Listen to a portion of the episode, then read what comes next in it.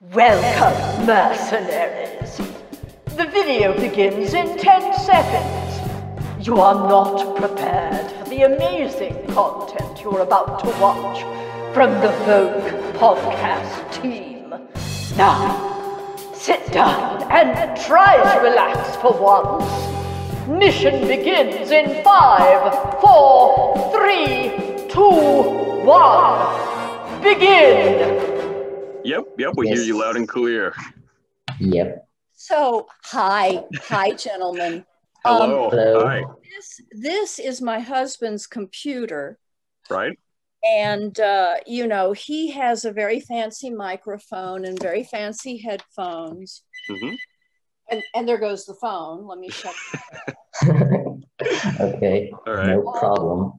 Which he both had plugged in. Now, I'm sure if I knew how to use those, the sound would be better, but I don't know how to use them. So I just unplugged everything. Okay. It's just me and the Mac, The Mac, okay. Yeah. Well, you did something good. You did something right. So I think we're good to go. Start unplugging stuff and putting them back together. That's how it normally works. Yep. As long as you can hear us, it's fine. Yes, yeah. I can hear you, and I'm sorry I'm late, guys. It's okay, no problem. Connecting in, I'm just no problem. I'm old. Oh, don't even think about it. No, don't even think about it.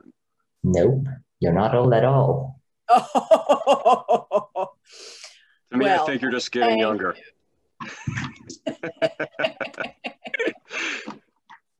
Okay, right. So now I knew I'd be talking to Ronald, mm-hmm. but yes. I don't know who you are, Sam. Yeah, I'll introduce myself. My name's Sam. I'm a big fan of yours and the Valve realm of games and everything. And I'm a voice actor, a music producer, and a writer. And I love voice acting and music, and talking with you today, it's really gives me a chance to, I'm just really excited to be talking with you because I'm a big fan of yours for all your work and everything. So it's a big pleasure for me.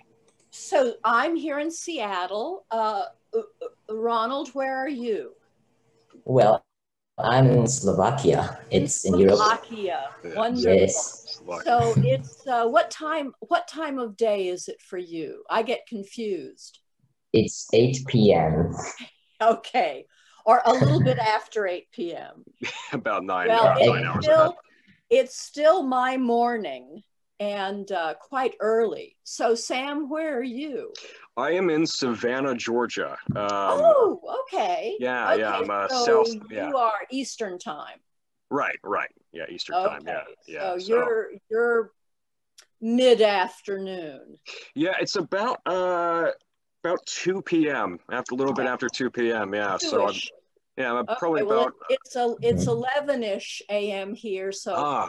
Okay. I usually get up early, but this morning, I don't know. It's very quiet. It's very foggy here in Seattle, and I think the fog, quiets everything down. So I slept till 10 o'clock.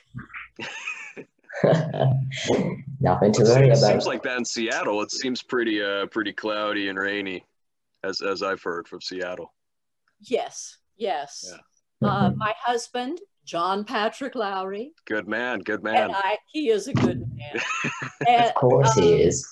We've lived here for 31 years, and here's actually, I'll show you all. Nice. Oh, wow. So we're both theater actors, right. And that painting was done for a play that John did about Joseph Pulitzer, and I'm not sure that you all are aware, but around the turn of the century in the United States, Joseph Pulitzer was a very famous newspaper man. He was an immigrant from Hungary. And, pulled himself up by his bootstraps, as they say, and had a very well-read newspaper. And You may also know the, about Pulitzer Prizes. And Pulitzer Prizes are given here in this country for news coverage, and they're also given in the arts for drama, etc. So plays. So, right now I'm rehearsing with a young woman on a play by Marcia Norman called Night Mother. My acting partner is a wonderful young actress named Sheila Houlihan. And Night Mother is by Marcia Norman, and it won the Pulitzer Prize, I believe, for 1984. So this is a prize that's given every year for drama, but also my local newspaper has won, I think, 10 Pulitzer Prizes. But so John was in a play where he played Joseph Pulitzer, and that painting was actually painted on a mesh so that John could stand behind it. And when the lights changed, when the lights came up behind the portrait, John came to life. So of course, when the play closed, nobody wanted that portrait except me. I wasn't in the play, but I wanted that portrait. So, we lugged it home. And I put some opaque fabric behind it. So there he is. There's John Patrick Lowry. But that's such a powerful picture. That's such a powerful portrait. Like I feel the energy coming up. It's just so powerful. Well, but it was painted by the woman who is the lead scene painter at the Village Theater, which is a theater here just out of Seattle, where John and I have worked many times, many times. We've done, between the two of us, we've probably done 25 different shows there. But this was, one show that he did back in the aughts, as I like to say. The in aughts. The 2000s, in the that aughts. Decade. The aughts. So Ronald, your English is fabulous. Very good, very good. I'm also very impressed. When did you start studying English, Ronald? Well, about 9 years ago. Most of my English is from games, but I'm very happy I actually started playing games. They help a lot in English, of course. And the cake recipe, of course. Yes, you know all about cake. You know more. Well, I actually know how to bake. Yeah, I know. I have seen a video of you. Oh, that one. Yes. Well, that was for a movie called Winning Dad. Yes, yes, and, definitely. Yeah. I'm very proud of that film. And we made that film locally. Arthur Allen, who wrote and directed the film, lives in Europe now. And he's married to a European and a Frenchman, actually, I think. And two of my nephews also worked on the film. And actually, my nephews, Mario and Alessandro, who were both born in Italy, they keep up with Arthur. So they know what Arthur is doing. I am not as well connected anymore because Arthur and Ollie and Mario and I all worked on that film in 2013. Right. The summer of 2013. Right. So we don't know if there's any, if there's going to be a Winning Dad 2 anytime soon, or perhaps a sequel, or anything from him. I don't know. After we made the film, Mario got Arthur and Alessandro and Julia Brooke, who was the cinematographer, to go with him to Italy, and they created a music video in support of, you know, wedding, marriage equality in Italy. So, you know, anybody can marry, love is love, anybody can marry anybody. And so they've, you know, they've stayed in contact. And I'm, you know, I'm so proud of myself that I brought that group of young people together. Yeah. Who, you know, who have become such good friends and have created other works. So I'm, and I, you know, I love my nephews, Mario and Alessandro, and they're good to me.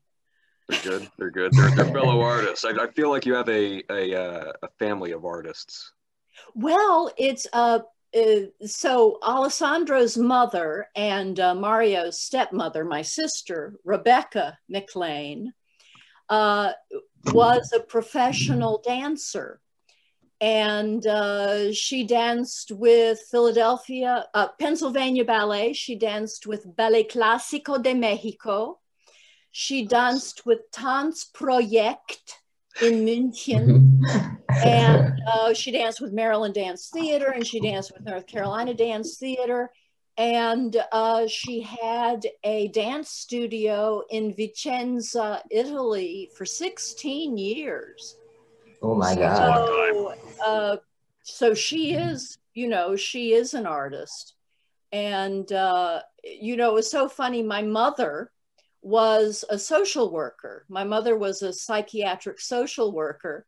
And, she, you know, she always kind of kicked herself. She's, you know, she's been deceased for many years, but she'd always kick herself and she'd say to my sisters and me, you know, I expected you to become, you know, doctors and lawyers, etc. And I said, Mom, how could we have done that when we were always singing and dancing and acting as children?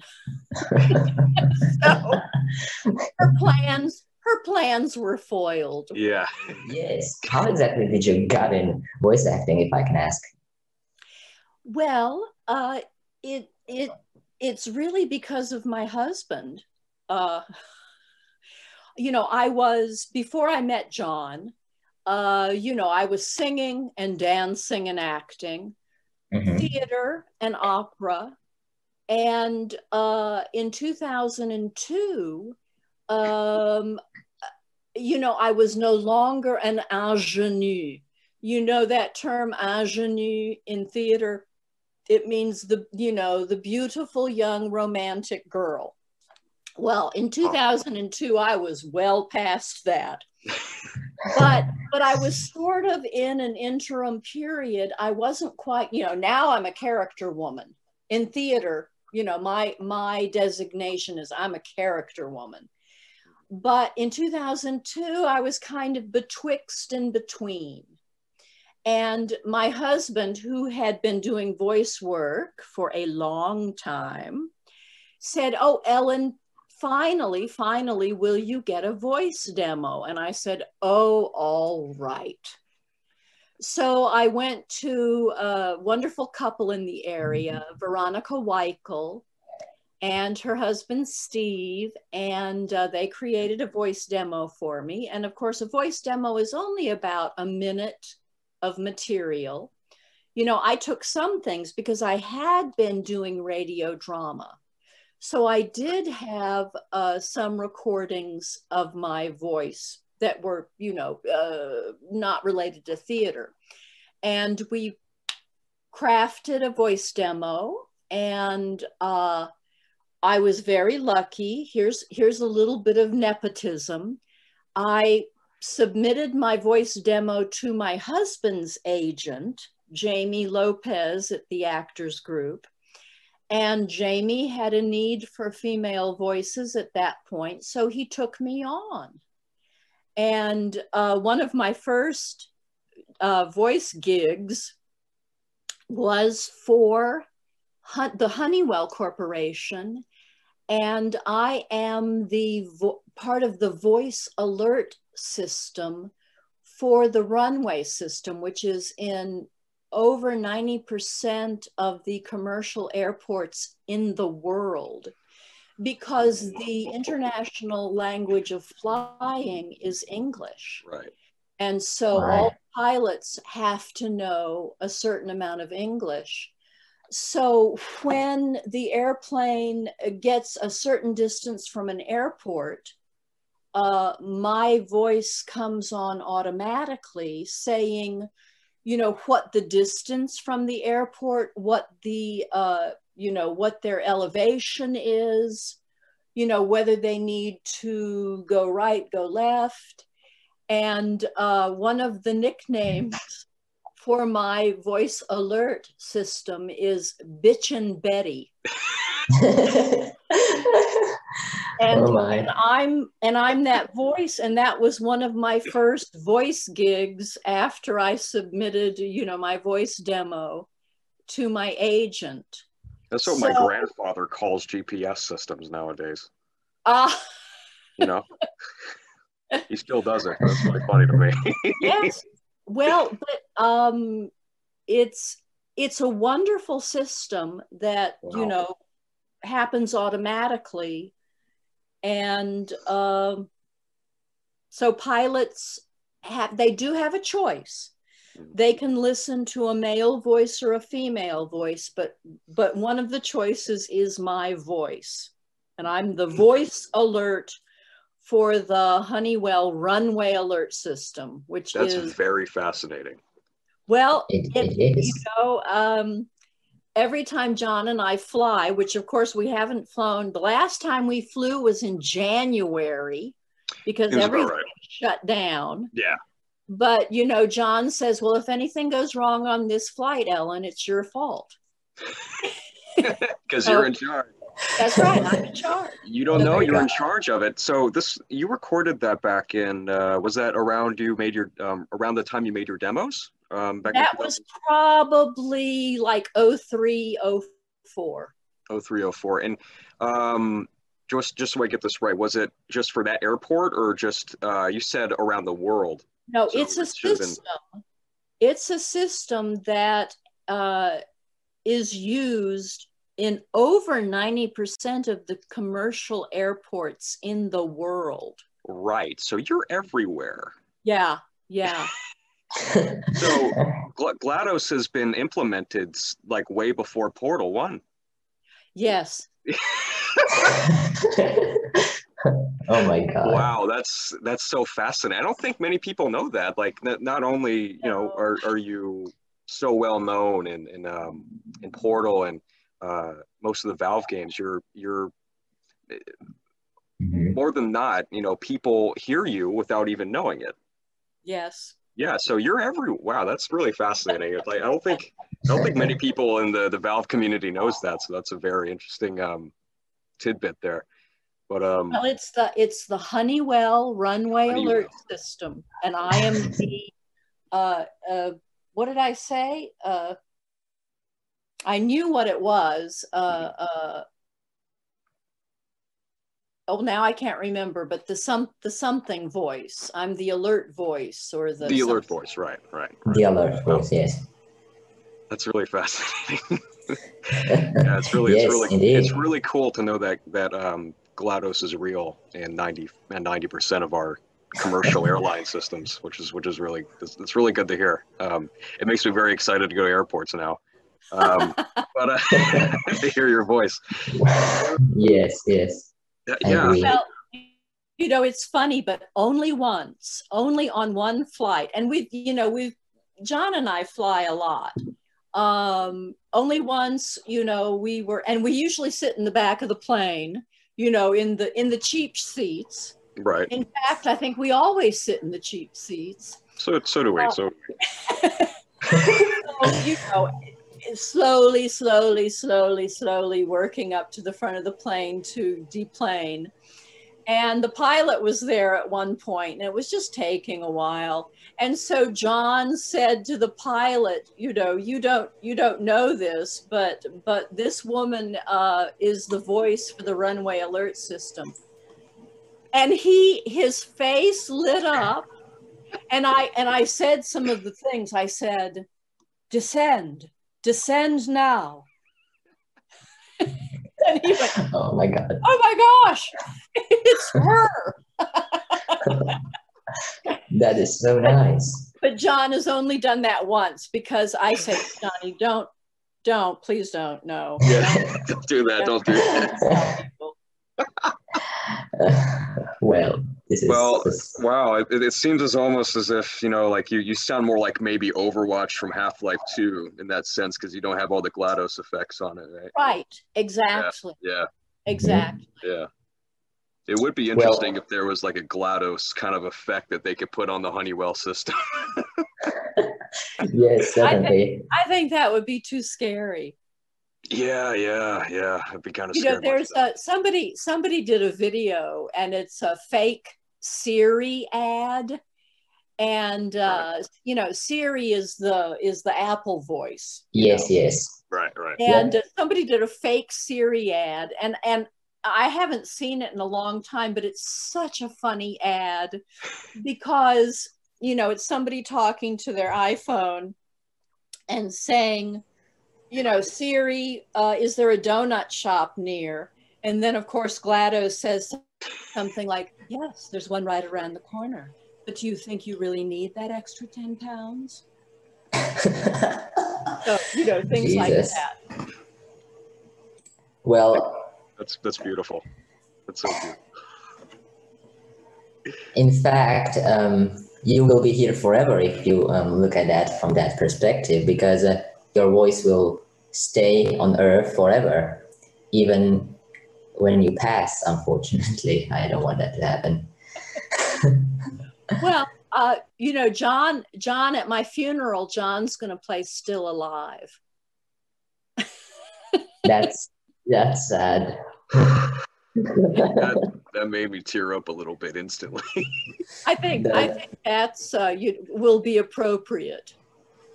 Well, it will be just a bit sad to think about. Well, you know, I think we all believe that you will continue to live a very long life. And, of course, yes. You know, we hope, but no one lasts forever. Of course. And you know, I teach. For many, many years, I have taught since 1987, and I have so many voice students and so many acting students. And on Friday, I'm teaching a voiceover workshop with an after-school program. So the kids are, you know, junior high school, and I'm going to be teaching 25 kids about, you know, voiceover and setting up their own home studio. And so I'm proselytizing to the masses. And I'm very proud to say that many of my students over the last, you know, 87, 97, 07. So I've, you know, I'm teaching going on 40 years now. Wow. Many of my students have become professional performers. So I'm very proud of that, because you see what a teacher wants. A teacher wants their students to leap ahead, to go even further, to you know, know more than I do. That's pretty easy, because I don't know. Yeah. I know about singing, but other than that, I don't know much. Do you teach demos by chance? No, I don't. But there is a Seattle Voice Academy is a place here in Seattle. And so my students here, I recommend Seattle Voice Academy for putting together demos. Now I can talk about it, and I've given a lot of people feedback on their demos.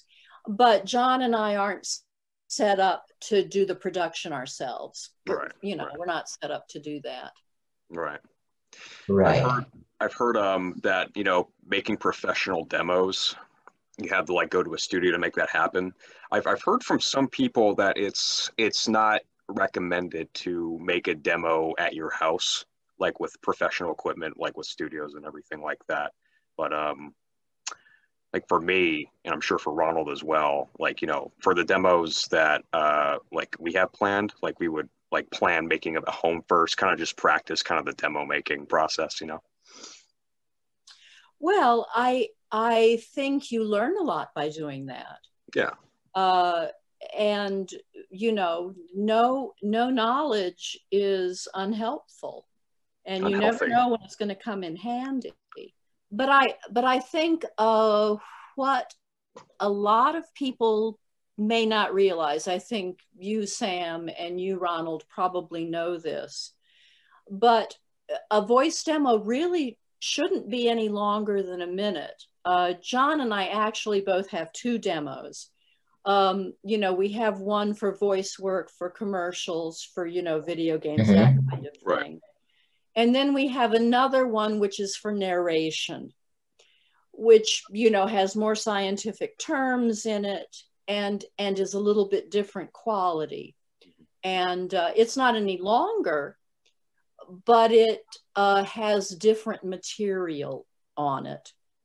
But I think what people don't realize about a demo is that you just need little snippets. You know, little snippets of as many different voices as you have, or dialects. Mm-hmm. You know, for an American actor, it's important to have dialects. Now, in theater, you know, one dialect that I have, because I grew up in Nashville, Tennessee, is I have an authentic Tennessee accent, which is very easy for me to fall into. And in theater here in Seattle, I have done a lot of Southern plays because I go in and I've got the dialect. You do. So you got that Southern accent. I automatically detected that living here in the South. Like it's very kind of it's very noticeable to me. So. Well, but you see what people don't realize. I did a production of Steel Magnolias. Mm-hmm. You know, in the aughts. And Steel Magnolias is set in northern Louisiana. Well, that's a very specific dialect. And, yes. And I worked on it. So it wasn't exactly my Southern accent, but I had to work on it. Now, when you interview John, one of the fun things that he does is he will take a tour of the Southeastern United States by dialects. Yeah. And what is so fun for me is he does my father's North Carolina dialect to a T. And of course, you know, all our parents are dead because we're so old, but you know, Johnny will do my daddy. And it's like, oh, it's just like my daddy. So, you know, that's fun. And he will, and John will travel through the South. It's dedication. Yeah. It's dedication. I could really admire that. Yeah. Well, I love the Southern dialects, you know, living here. I've grown to love it recently, especially in North Carolina and one, like you mentioned, like my mom was from North Carolina. So I really like the North Carolina ones as well. But yeah. But you don't have an accent. Have you had to work through that, Sam? Well, you see, my mom was from North Carolina and my dad is from Kansas. So we have Southern accent and we have a Midwest accent from the US. So I kind of got my accent from my dad's side, you know, so that's why I have the accent I have now, but sometimes I'll find myself, you know, going in between. Yes, I heard that. Yeah, yeah. Sometimes I'll switch between accents, you know, every now and then, like, you know, whatever situation suits the best dialect. All right, it just happens. Ronald, you must also be aware. You see, for me, I hear your Slovakian, I assume, and it's a Slovakian accent in accented English. As I said, your English is excellent, but you know, you don't sound like an American or an Australian or a Brit or, you know, a South African, you know, all, many places around the world that speak English. But are you aware of different dialects even in your own country? Well, in Slovakia, no one speaks nice English. Everyone is just like a Slovakian accent. It's typical Slovak English. But you know what I would like to hear? So is your language... what is it? Is it Czech? Is that your language? No, we have an official language, Slovakian. Okay. It's kind of close to Czech, but it has some minor changes to it. So if someone were speaking Czech to you, would you be able to understand them? Yes, certainly. So, but can you hear differences from different localities in Slovakia, in your country? Yes, certainly. As the eastern part of Slovakia is closer to Ukraine, the accent changed a lot. Actually, I'm more close to Hungary, so my accent kind of switches when I speak Slovakian, but I speak Hungarian as well. So yeah. That's wonderful. That's wonderful. So now how do you and Sam know each other? How did you meet? Did you meet online playing a game? Well, no. Yeah. So Ronald and I met through the Valve fan community. We're you know, since we're both voice actors, we a friend of mine got me in contact with Ronald here, and we just started talking about voice acting and just, you know, talking about some of the fan kind of work we're doing in the what they call the modding scene. And the modding scene is like, you probably heard of the modding scene, yeah.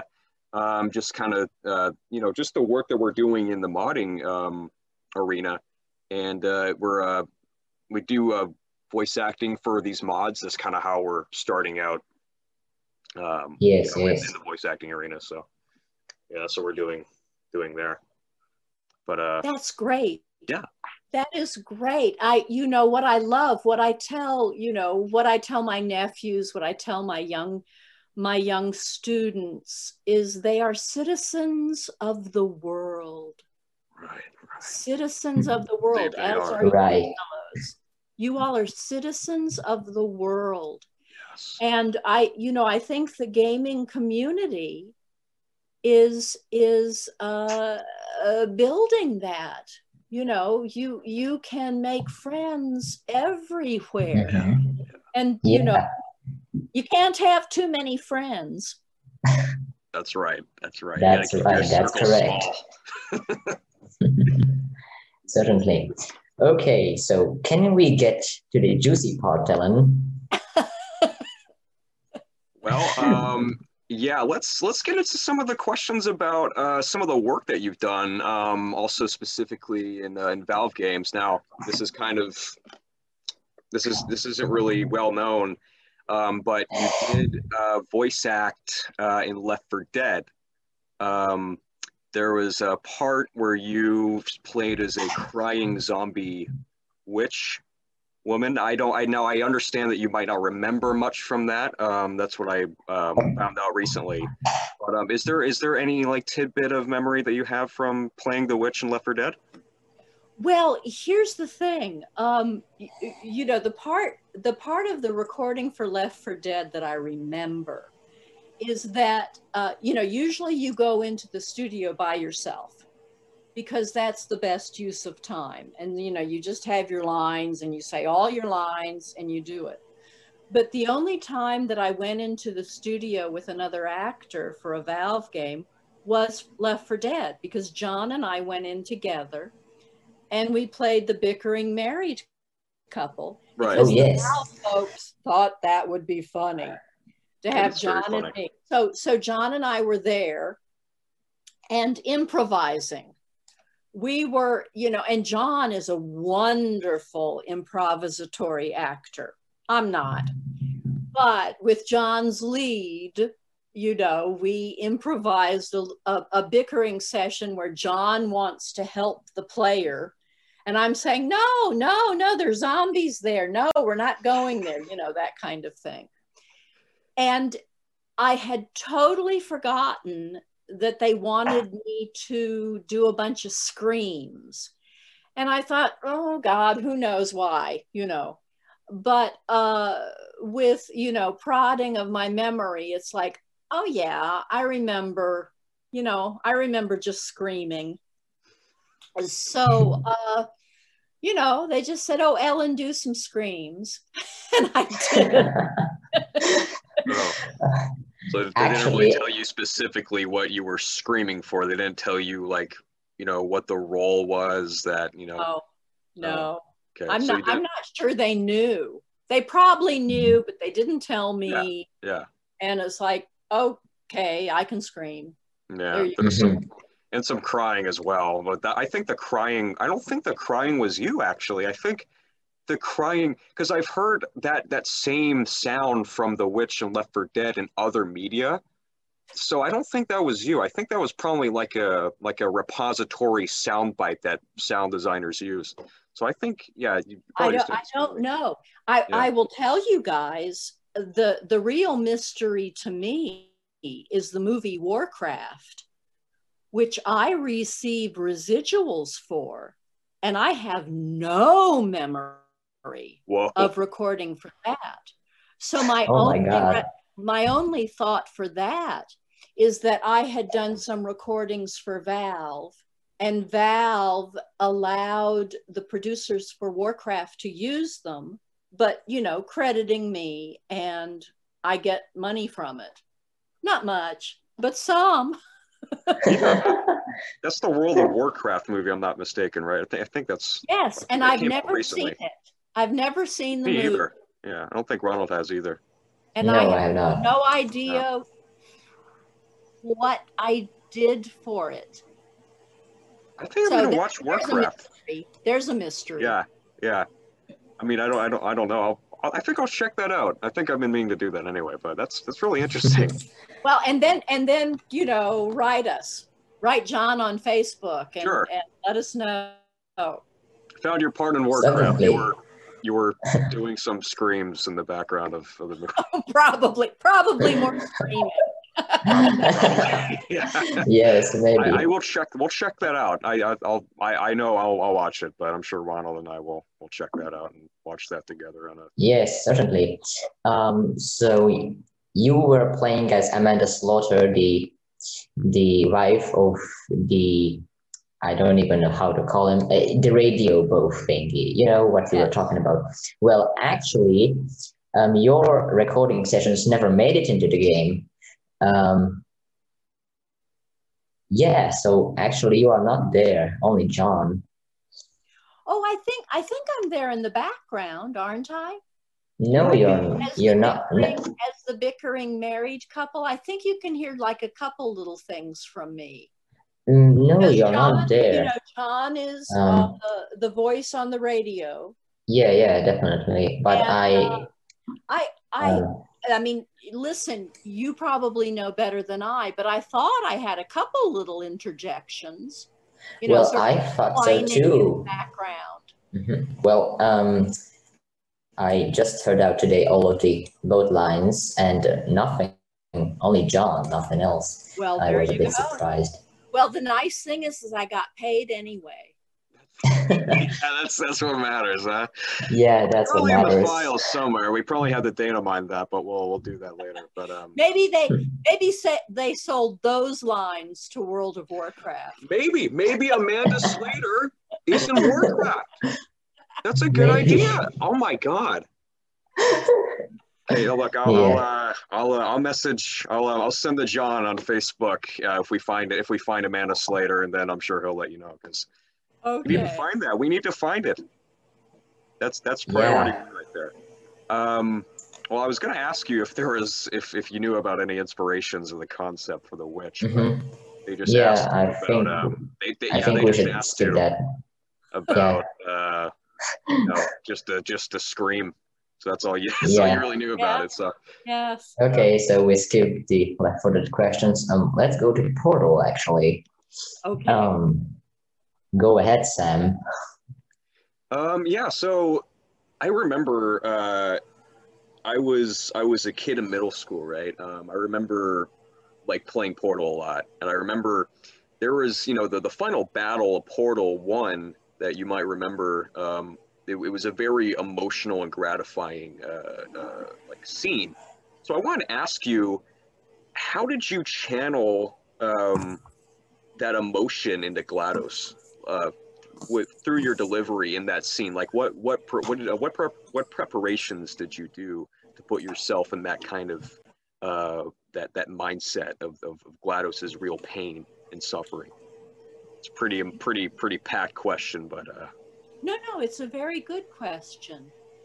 I think that emotion, the palette, like an artist's palette, the palette of emotion is, you know, what actors use. You know, it's how we color different characters. And as many actors will tell you, some emotions come easily to people. I would say for me, panic comes pretty easily to me. Yeah. I know what that feels like. Yeah. I know what it feels like to panic. Right. And I'm not very mature. And, you know, John does not panic. John's a very good actor, but certain emotions just come easier to other people. So, you know, the whole creation of GLaDOS was very interesting. Right. Because when I first started recording, I didn't even know it was a game.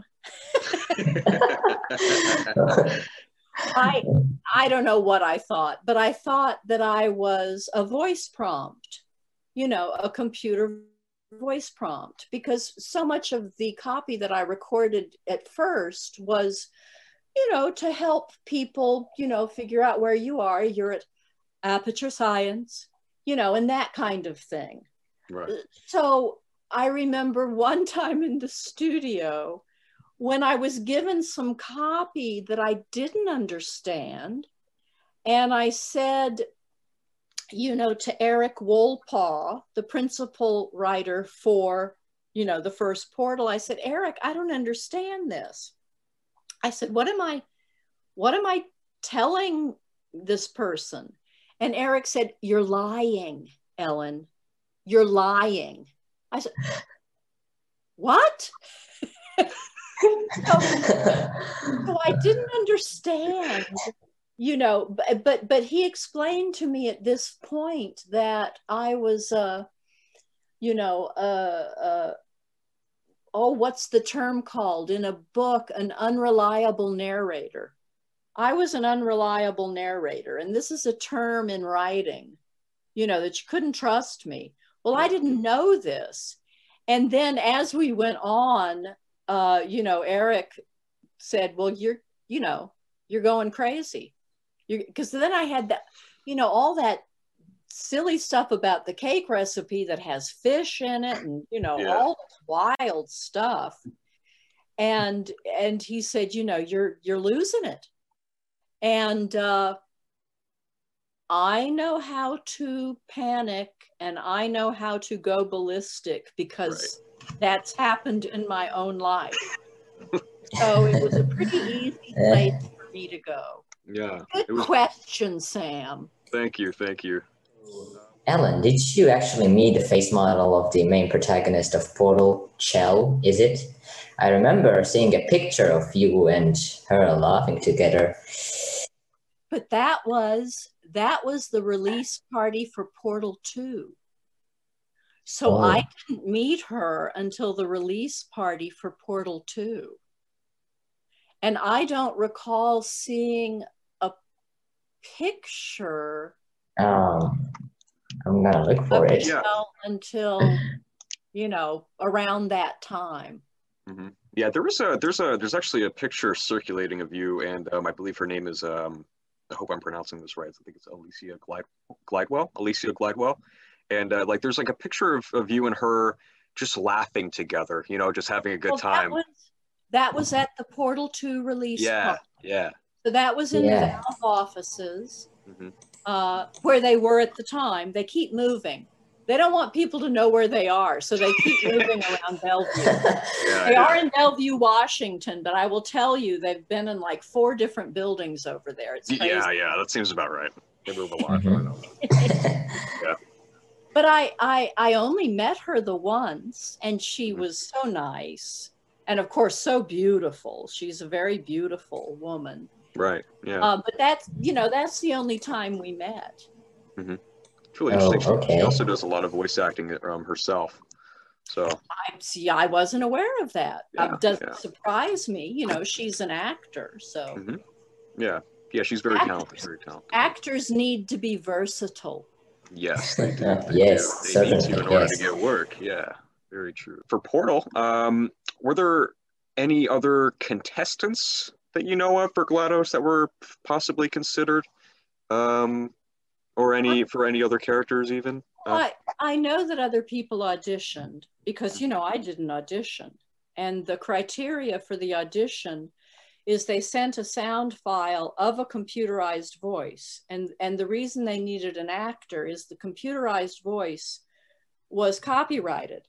Mm-hmm. So Valve would have had to pay, you know, licensing fees to use that. They didn't want to do that. Hiring an actor was cheaper because I only got paid for studio time. I only got paid for the time I was in the studio. Right. So I'm sure other people auditioned. I don't know who.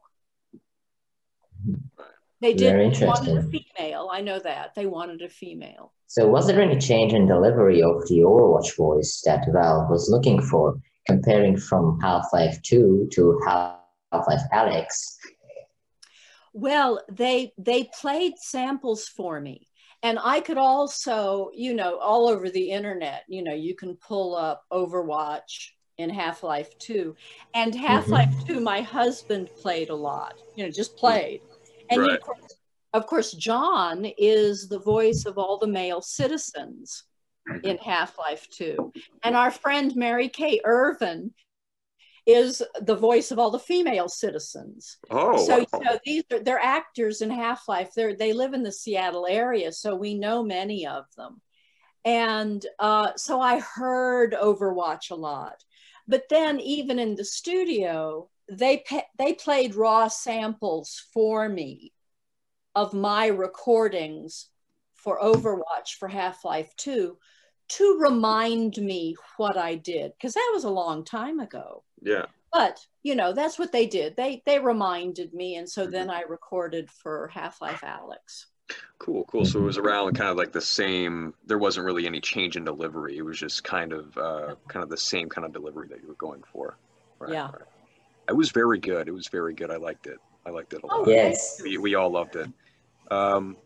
So for the second question for Half-Life here, how has the flow of production changed since Half-Life 2?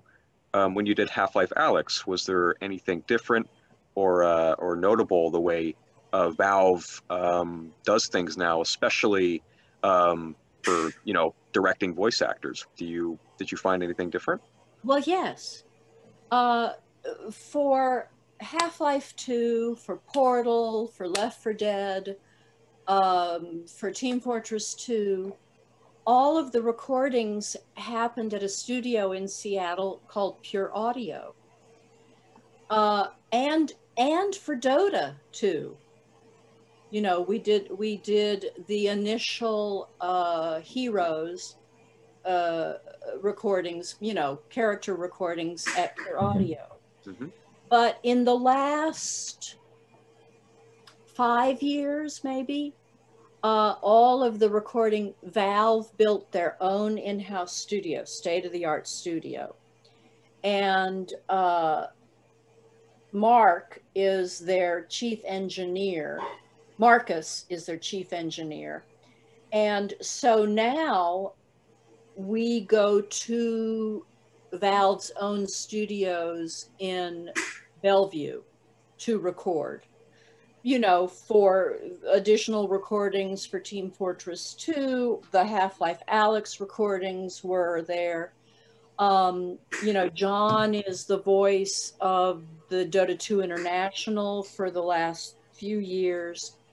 But since the pandemic, John has been recording here at home for Valve. Mm. So because of our governor, Jay Inslee, and his wisdom, and I agree with him, you know, he has made quite strict health, you know, decisions to keep us safe in Washington state. And, you know, I just read in the newspaper, you know, yesterday or day before yesterday, that of the 30 largest cities in the country, in the USA, Seattle has the lowest infection rate.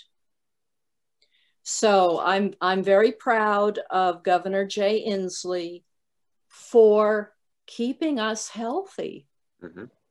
and making decisions to keep his citizens of the state of Washington healthy. Mm-hmm. So yes, you know, and John and I have lost one friend to the pandemic. Mm-hmm. Very unfortunate, but you know, we must make sacrifices now to survive. Yeah. Everyone does in the world. Everyone does. Yeah. Yeah. I think you are talking about Rick May. Yes, I am talking about Rick May. Yeah. Because of course, Rick May was the soldier in Team Fortress 2. That's right. And that's also right. Rick May, so my husband's also involved with a series called, you know, The Further Adventures of Sherlock Holmes and the Classic Adventures. And Jim French's Imagination Theater recorded all these stories. Oh my gosh, it's hundreds of stories. And Rick May played Inspector Lestrade from Scotland Yard. And a wonderful man. And of course, Rick taught voiceover for many, many years, and a dear friend. So we must take this pandemic seriously. Mm-hmm. Yeah, I agree. Yeah, definitely. All right. Thank you for that. We really appreciate that. But yeah, rest in peace, Rick May. We all love him. And, yes. Yeah. Was there any reference material for the Overwatch voice? Well, as I recall, initially when I did the Overwatch voice for Half-Life 2, they didn't want me to sound American. And I remember, you know, Scotland, United Kingdom. So my accent for Overwatch is, we could say, as an American actor would say, we would say mid-Atlantic. Mm-hmm. So not American, you know, not British, you know, somewhere. Wow. Somewhere in the middle of the Atlantic Ocean. Yeah. It's such a unique blend of dialect and accents, you know. It's very, I think it's very beautiful. Like I really love that blending of you know, just American and UK, because you're exactly right. That's what it is. It's essentially just those mix of them. So labeling, you know, the Overwatch voice as Mid-Atlantic seems about right, and that's really cool. It's really awesome. Yeah.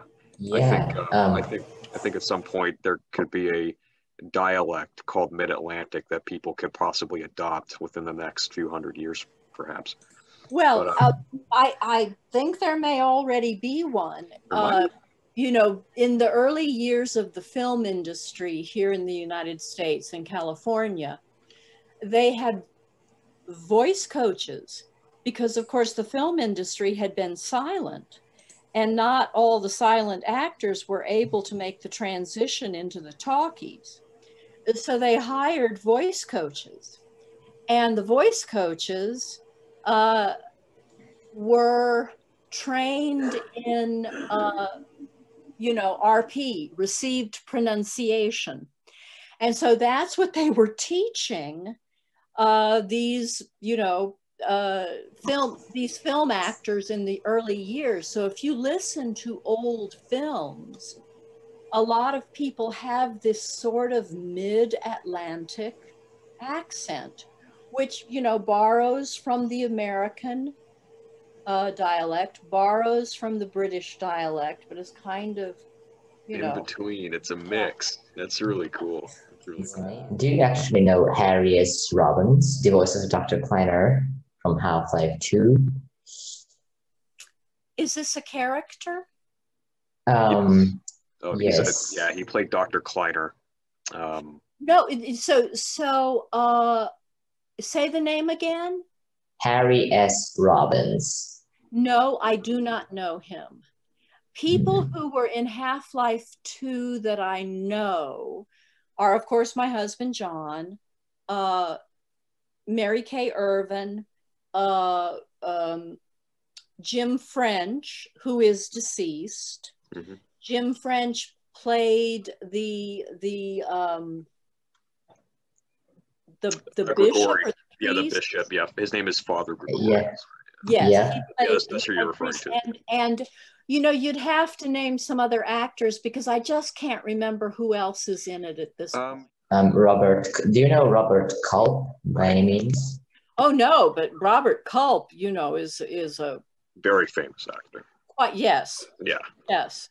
Yeah. But you know, considerably older than John and me. Mm-hmm. So, and I'm sure he was down in the LA area. You know, his reporting from down there.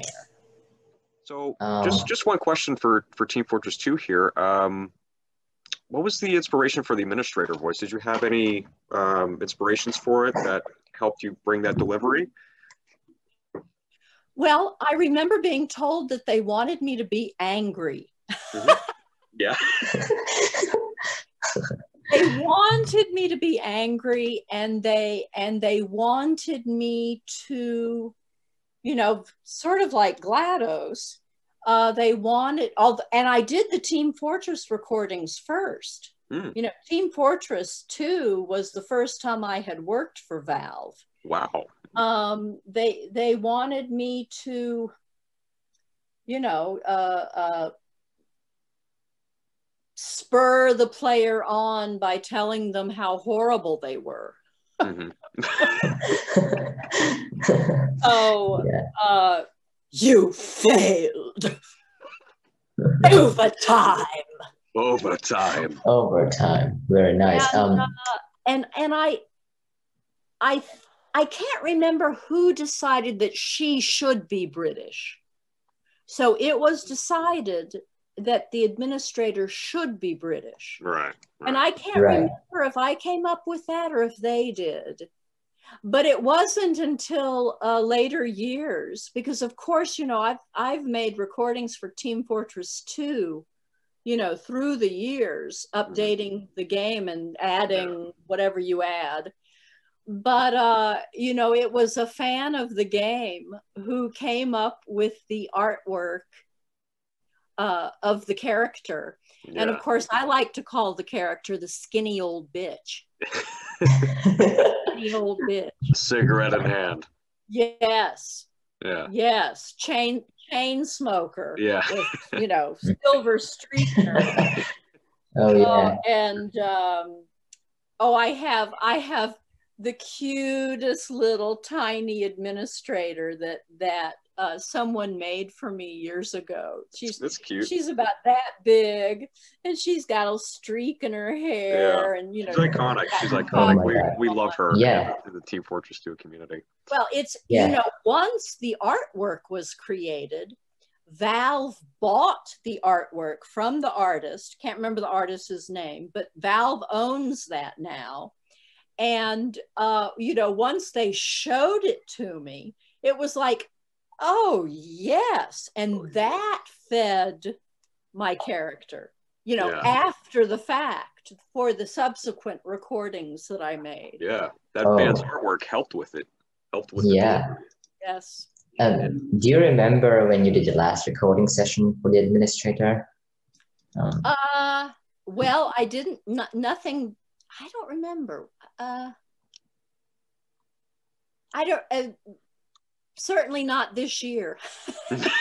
Definitely not. Yeah, we're actually not expecting much. We're not expecting much out of any new administrator lines, perhaps. But I think we could go into the miscellaneous here. Out of all your work, which one was the most fun to be a part of? Well, they're all fun. They're all fun. But is there any like particular one that you loved? Well, the thing is, I've had the most longevity with GLaDOS. And then the nice thing is that Guillermo del Toro and his children are Portal fans. So when Guillermo del Toro was putting together Pacific Rim, right, he called up Gabe Newell and said, "Oh, can we use the GLaDOS voice for the movie Pacific Rim?" And Val, and you know, Gabe said, "Well, that's Ellen McLain. Yeah. You have to hire Ellen McLain." Mm-hmm. So, and you know, in my opinion, Guillermo del Toro is a genius. So when that was presented to me, it was like, hell yes. Hell yes. You know, when I was in the movie theater, I was watching, you know, the trailers they play before the movie. I remember I was like a kid. I was like in middle school at some point, and I remember my brother and I seeing the Pacific Rim trailer. We didn't know what it was, and it played, and we heard your voice, and we freaked out.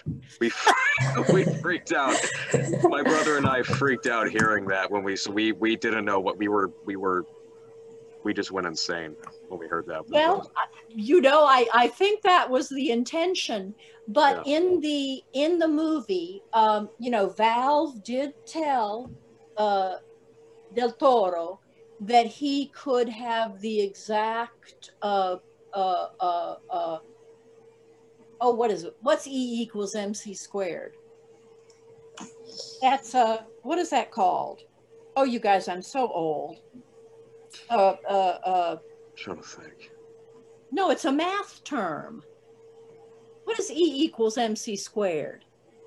It's a it's a math term. I'm not good at math. I don't think I'm good at math. Well, I did horribly in math. But anyway, they told Del Toro the exact way to process my voice. Right, right. To have it end up as, you know, sounding like GLaDOS. Because mm-hmm. Of course, when I'm in the studio and you're recording me, it's just my voice. It hasn't been processed yet. Right. But Del Toro, for the film, actually decided to process my voice differently.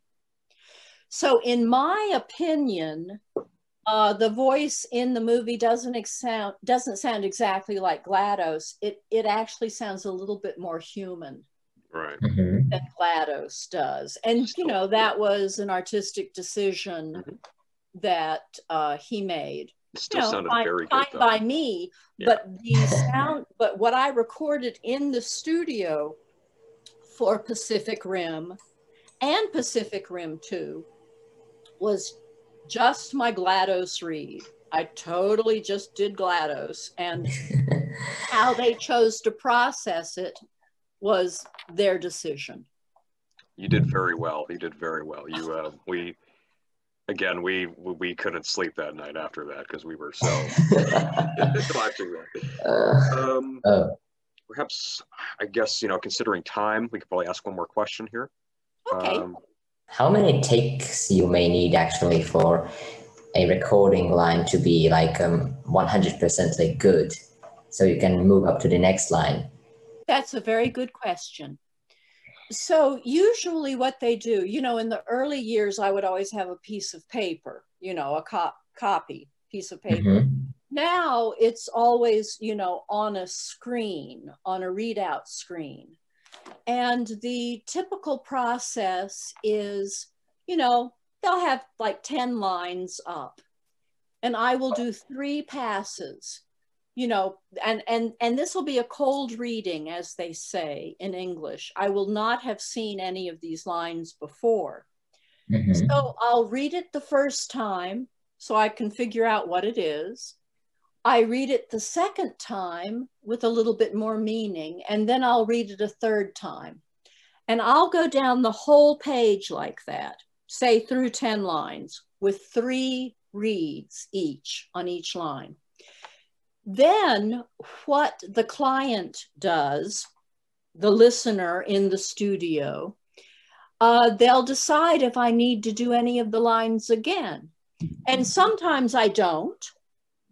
But sometimes they'll say, Ellen, go back to line 4 and, you know, give us more of this intent or this idea or stress this word. So then I'll go back and, you know, maybe give them 3 more reads on that particular line.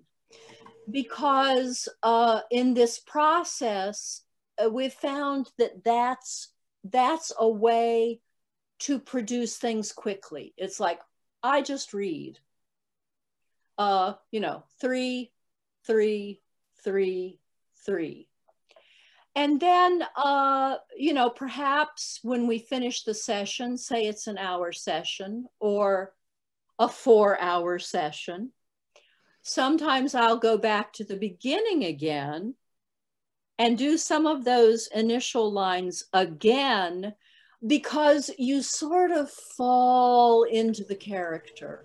It's kind of like, oh, I'm really feeling who this character is now. Let's do some of those initial lines again, because I really feel like I know who I am. Or they, the client, feels like, you know, I've sort of dug in. Yeah. Well, I really would like to appreciate that you have joined us today. It's been a big pleasure. I think I can talk to in the name of Sam too. Well, it's been it's a big pleasure. Yeah. And wonderful. Ronald and Sam, I wish you good fortune. And here's my motto: say yes to life. And if something occurs to you, do it. Do it. And, you know, don't think you can't, because you can do anything, and just try it. And, you know, St. Francis said, I'm paraphrasing St. Francis of Assisi,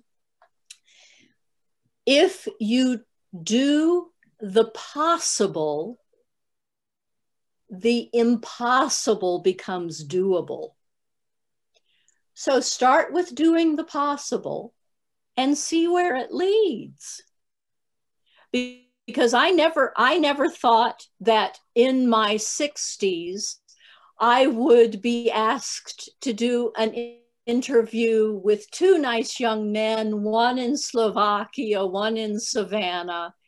And so I'm amazed to be here. We'll take you that. Well, it's been a big pleasure. Mean a lot. So thank you very much for taking the time with us. Thank you, everyone, for watching the VŌC podcast. Thank you to Ellen for being a part of the VŌC podcast. This will actually be the first episode to kick off the VŌC podcast series here. This is just intended to be a generalized topic channel podcast thing where we just talk about whatever it is we want to talk about in the moment. But yeah, thank you again to Ellen for joining us, Ellen McLain, voiceover legend.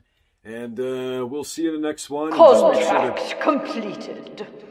Now, you may subscribe and like the video, you poor fool. Overtime!